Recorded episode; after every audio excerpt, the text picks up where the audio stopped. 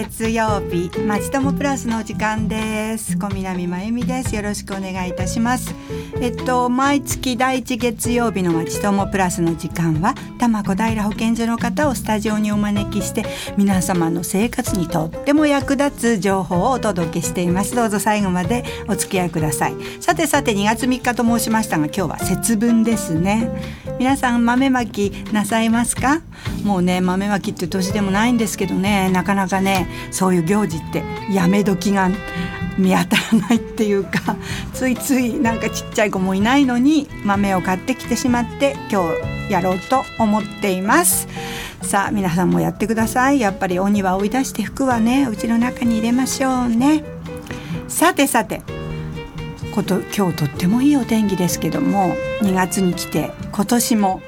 今年も花粉症の花粉症の人にとっては辛い季節がねもうそこまでやってきています。毎年花粉症に悩む方は大勢いらっしゃいますけど皆さんいかがですか？今日はね花粉症の基礎知識や予防対策について多摩小平保健所の保健対策課の吉原優子さんと生活環境安全課の須藤脇さんをスタジオにお招きしてその花粉のね知識をね広深めたいと思っています。よろしくお願いします。よろしくお願いいたします。あのね吉原さんも須藤さん吉原さんも須藤さんもねとっても若いお嬢さんなの。なんかあの頑張ろう。よろしくお願いいたしますね。はい、はい。さあ今もお話しいたしましたがそろそろ花粉症の方には辛い季節がやってきますよね。はいそうですね、うん、特に、えっと、普段よりもこの季節にマスクをしている人を多く見かけますね。はい。で今あの答えていただいたのは須藤さんなんですけれども、はい、そのあのお得意分野で順番に あの吉原さんと須藤さんにお答えいただくことになっていますのであのここからはどなたですとか申し上げませんけど声で皆さん覚えてね。はい。ねそうですよね。なんかマスクの方本当に多いですよね、うん、はい。でなんか花粉症の方がねあの気になるんだと思うんですけれども今年の花粉はたくさん飛ぶんでしょうか？はいと先月16日に行われた東京都の花粉症対策検討委員会の検討結果では、はい、えっと、花粉が飛ぶ量飛散量というんですけれども、はい、えっと、多摩地域では過去10年平均の約5割程度となる見込みです。え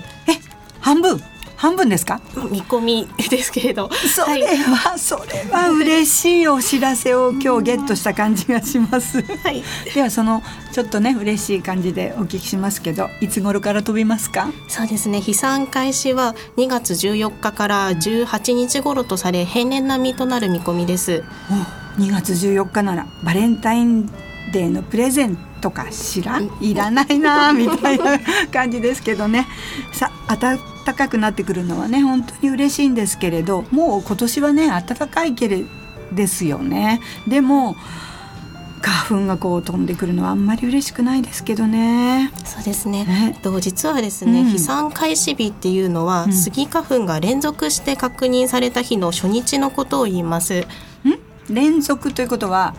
先を飛んだようじゃないない感じですか？あそうですね、うん、とお庭の木の花が少しずつ咲くようにですね、はい、杉の木も一度にすべての花が咲くわけではありません、はい、早く咲く花もあればゆっくり咲く花もありますので、と早く飛ぶ花粉もあるということですね。なるほど。なので、飛散開始日より前でも花粉は少し飛んでいます。あでは今ももうすでに飛んでいるかもしれないんですよね。はい、えっと都内では多摩小平保健所も含めて12箇所で花粉を顕微鏡で数えているのですが、うん、えっと先月からスギ花粉がわずかですが計測されています。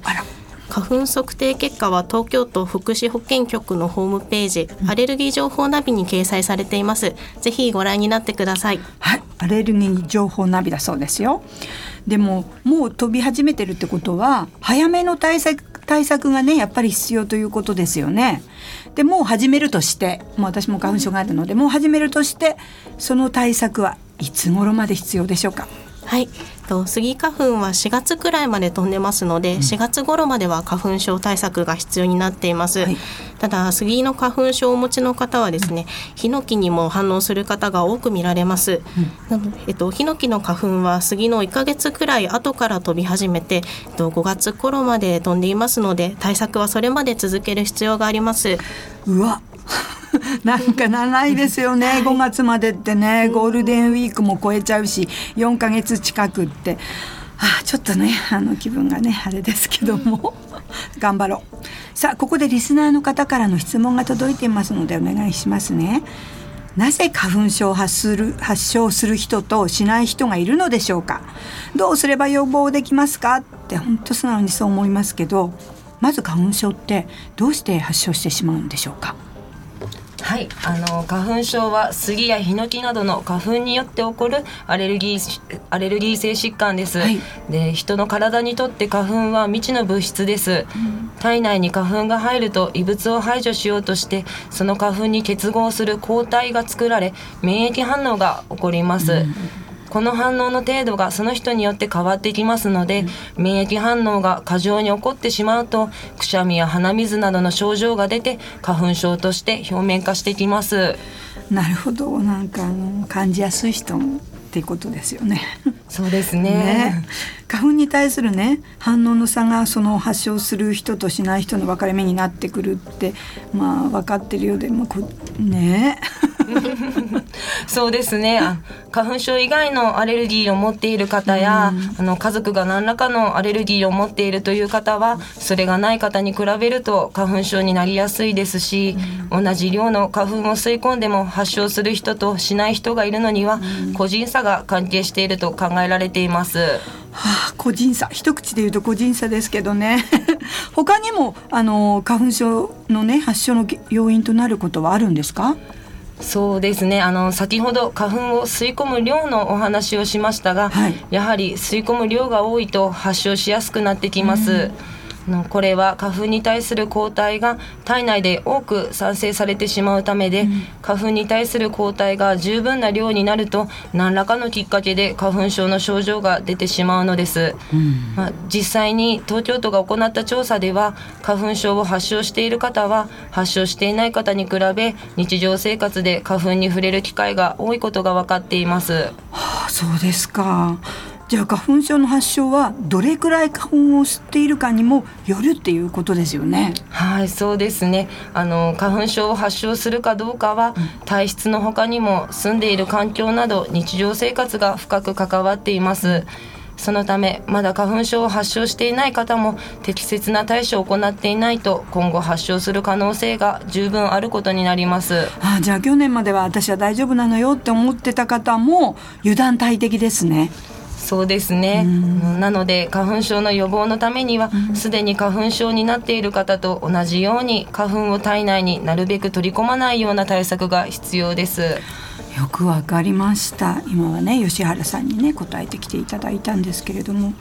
それではそのね具体的な取り込まない対策はどんな感じですか？はいと簡潔に申しますと、うん、花粉に触れないように外出をできるだけ控えることです。うん、外出を控えるってね、それねなかなか難しいですよね。そうですね。ですが吸い込む花粉の量を減らすことで花粉症の予防になることはもちろん、す、で、に花粉症の方でも症状は軽くお薬などで抑えやすくなります。そこで外出する際は花粉症の方も花粉症でない方もできるだけ花粉に触れないような対策をしていただければと思います。まあ、花粉に触れないような対策とは具体的にはどうしたらいいんですか？はい。えっと外出する際の対策は4つあります。4つ。はい。一つ目はマスク、はい、つ目はメガネ、はい、つ目は帽子、はい、そして四つ目は花粉がつきにくい生地の服装です。はい、マスク、メガネ、帽子服装つきにくい服装ですね。はいそうです。目や鼻に花粉がつかないようにマスク、メガネ、帽子でしっかりと対策をしてください、はい、また服装については綿などの表面が滑らかな生地はウールに比べて花粉がつきにくいと言われていますので、うん、おすすめします。あなるほどね。着る服もそうやってねつるつるつるしたものとかいいのかな？そうですよね、うん、そうですね。はい。じゃあ外出する際の注意点は分かりましたでも外出する時だけじゃないですよね、はい、何か他にもありますか？はい。と帰宅した際にもできる対策がありまして、はいはい、帰ってきましたね、はい、こちらも4つお伝えします、はい、と1つ目は洋服についた花粉を払ってから家に入ること、そして2つ目は手洗い、はい、3つ目はうがい。4つ目は洗顔です。え帰宅した際の対策も4つ。はい。洋服についた花粉を払ってから玄関開ける。そうです手洗いうがいはもうインフルエンザとかね風邪とかと一緒ですよね、はい。洗顔ですか？そうですね。お顔にも花粉がついてるのを落としてください。思いつきませんでしたが皆さん帰ったら顔も洗ってください。一回お化粧取れちゃうけどまあ帰ったからいいかみたいなね 感じですけれども。それでねまだまだ毎日の生活の中でも注意することがたくさんあるんですよね。はいあります。はい。でではそれはここでちょっと一休みして後半詳しく伺っていきたいと思います。ではここで一曲皆さんお聴きください。バンプオブチキンでレイ。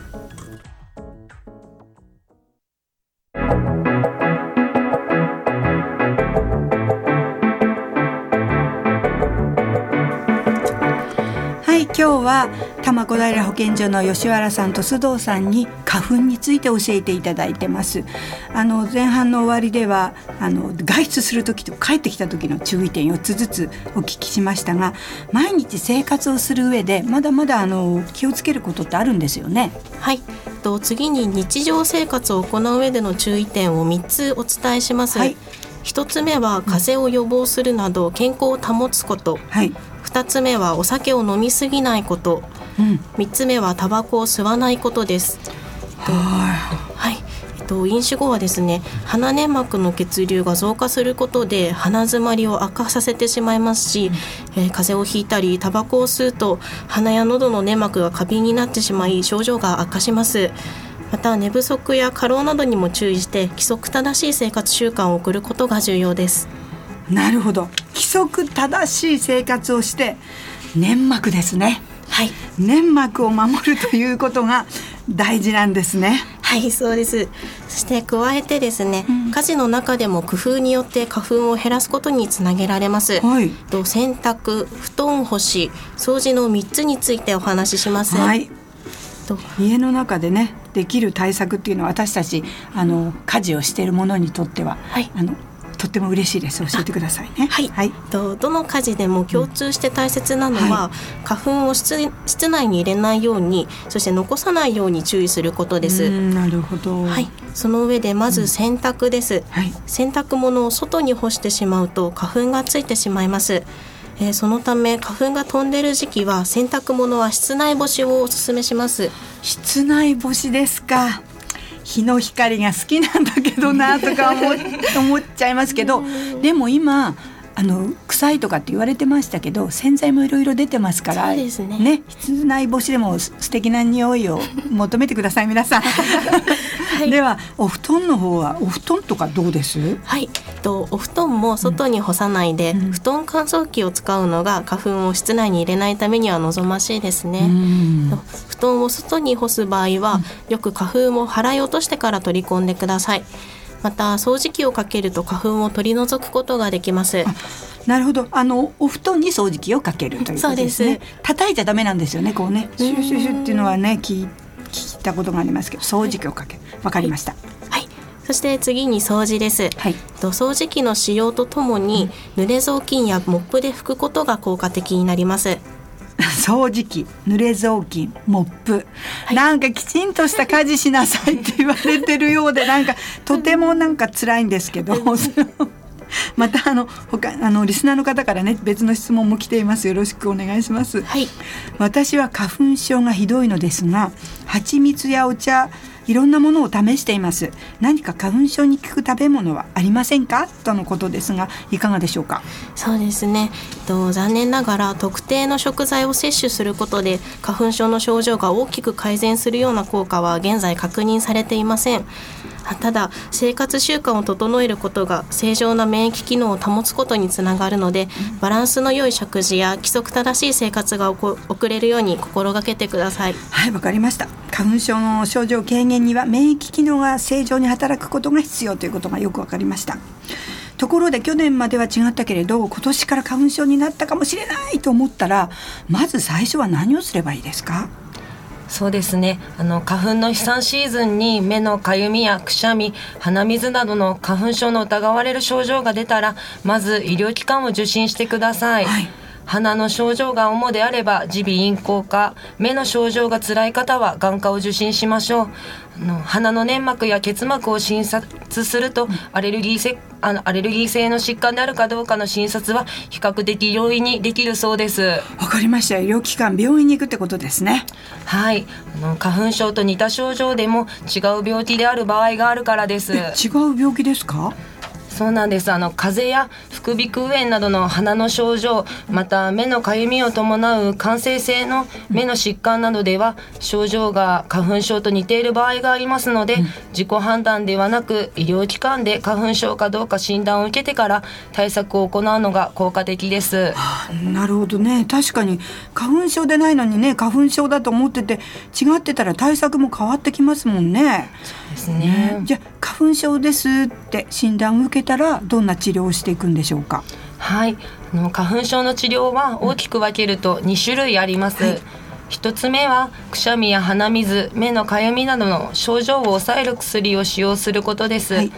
内服薬や点鼻薬目薬などあります種類は様々ですが花粉の飛散開始前または症状の軽い時から使用を始めて花粉の飛散シーズン中に継続して使用する治療法が効果的です。これにより症状が比較的軽く済みます。あ早めにっていうことですね。はい。はい。で2つ目は花粉症を治すことを目標としているアレルゲン免疫療法です。最近ね治すことができるのよって聞いたことがあるんですけど具体的にはどうやって治すんですか？そうですね。あの全ての人に効果があるわけではないのですが、うん、今のところ完治が期待できると言われている方法は、はい、このアレルゲン免疫療法だけです。花粉症のアレルギー免疫療法とは体内に少しずつ花粉の成分を入れていく治療になります。少しずつどうやって入れるんでしょうか？はいあの以前は注射を使った治療が行われていました、はい、数年前からスギ花粉症に対しては舌下免疫療法と呼ばれる、うん、あのベロの下にスギ花粉エキスを垂らす治療方法が認められました、うんまたこの舌下免疫療法の薬は今まではエキスだけだったんですが近年錠剤タイプの薬が発売されてお子さんでも治療を受けられるようになりました。注射じゃなくてね飲むっていいですよね、はい、これならもできるかもしれない。ですぐに治療すると花粉症は良くなるんですか？残念ながらすぐに効果が出るわけではなくてですね、うん、あの大体3年以上毎日継続することで徐々にスギ花粉に体を慣らしてスギ花粉への過剰反応を弱めてくれるお薬になります。3年ですか。長いですけどね。それでもね辛いからやりたいってねおっしゃる方はたくさんいらっしゃると思うんですが舌下免疫療法を受けてみたい方はどうしたらいいですか？はい。かかりつけ医にご相談いただければと思います、はいこの舌下免疫療法は体が花粉に過敏になっている時期には新たな治療が開始できませんので、うん、計画的に治療が開始できるようまずは相談してみましょう。そうですよねまずは相談してみて自分にできるかどうかってちょっと見極めた方がいいですよね。はいそれでね花粉症というと杉とかヒノキってさっきもお話がありましたけれどももううち私の周りでもなんか一年中飛んでんじゃないの？とかって ねいう声をよく聞くんですよね。で他の植物っていうか花粉でも同じような症状を起こすことがあるんですか？はい。とイネ科の植物やブタクサ、えー、あとヨモギなどの草の花粉症もあります、うん、とこれらはですね夏や秋に花が咲くので夏や秋に花粉症のような症状があればイネ科やブタクサヨモギなどの花粉症かもしれません。ですから春以外の季節であってもくしゃみ鼻水鼻づまりあと目のかゆみなど花粉症が疑われる症状が出たら耳鼻咽喉科や眼科などを受診していただければと思います。はあいろんな花粉症があるんですねじじゃあ季節が違っててもなんか疑わしい症状だなと思ったら医療機関を受診ですね。はい。はいわかりました。他には何かありますか？はい。東京都福祉保健局からの花粉についての最新情報は、東京都アレルギー情報ナビで随時更新しています。え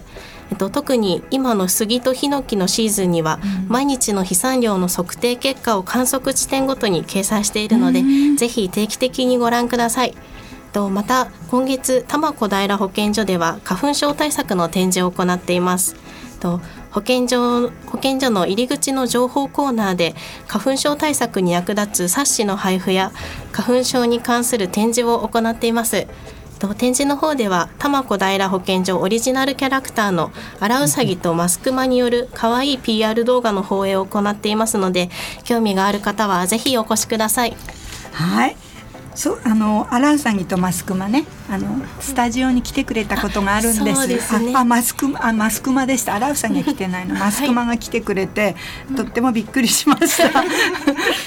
ね、そういう可愛いキャラクターがあると小さいお子さんたちもね興味を持つからいいと思います。はい東京都アレルギー情報ナビとえっと小平保健所の展示コーナーですね。はいぜひね興味のある方はね皆さんねお出かけいただければいいと思います。でねここまで花粉症についてお聞きしてきたわけですが、まあ、保健所のね番組っていうか保健所の方がねせっかく来ていただいてるので、ちょっとねお聞きしたいことがあるんですね。はい。あのここしばらく新聞とかニュースでこの話題ばっかりなんですけれども新型の肺炎？コロナウイルス？怖いなあと思っていつもその情報を見ているわけですが今私たちがあの気をつけるべきことってあったらね教えていただきたいんですが。はい、あの残念ながら亡くなった方もいて不安に思っている方もいらっしゃると思います。これまでの情報では重症化される患者さんの多くが高齢で持病があって免疫力が落ちている方です。まずはかからないための対策が大切になります。手洗い、マスクの習慣をさらに強化していただくのが何を差し置いても大切かなと考えています。そして体のコンディションを整えておくことが重要ですので日頃の生活習慣を整えましょうはい、そうですよね。でね、今教えていただいたってことは、あの今花粉にも言える、インフルエンザにも言える手洗い、マスク、なんか今日のことが役に立つようなその対策ですよね。はいそうですね。ね。でもなんかすごい不安でこの肺炎についてもっと知りたいとかあの思ってらっしゃる方もたくさんいらっしゃると思うんですね。不安なんかかかったんじゃないとかね思っちゃったりした。らそういう時はどうしたらいいんですか？はい、あの正しい情報を得ていただくことが大切です。あの厚生労働省や国立感染症研究所のホームページでは最新の情報を確認することができます。また厚生労働省や東京都でははい電話相談窓口を設置しています。はい朝の9時から夜の9時まで受け付けていますので番号をお確かめの上おかけください。なるほど。えっと、ホームページをね見られる方はそこをホームページ厚生労働省や国立感染症研究所のホームページをこう見ていけば新しい情報がわかるということですよね。でお電話かけて相談もできるので何か不安があったらあの電話してね聞いてみるのが一人で不安が不安な思いを抱えているより誰かに相談した方がいいのかもしれませんね。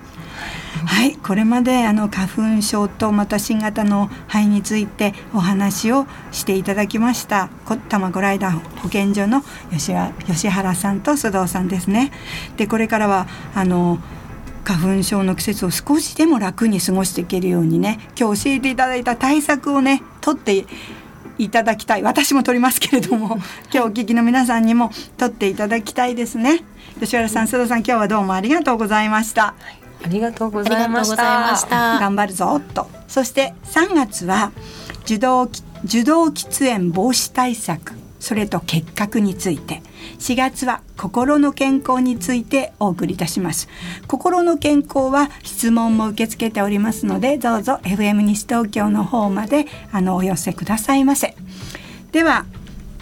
またとってもいい曲ですけれど私も好きですけれどもこれを聴きながら皆さんとお別れしたいと思いますが今日月曜日です。今週もどうぞお元気でお過ごしください。まちともプラスでした。米津玄師で馬と鹿では皆さんさようなら。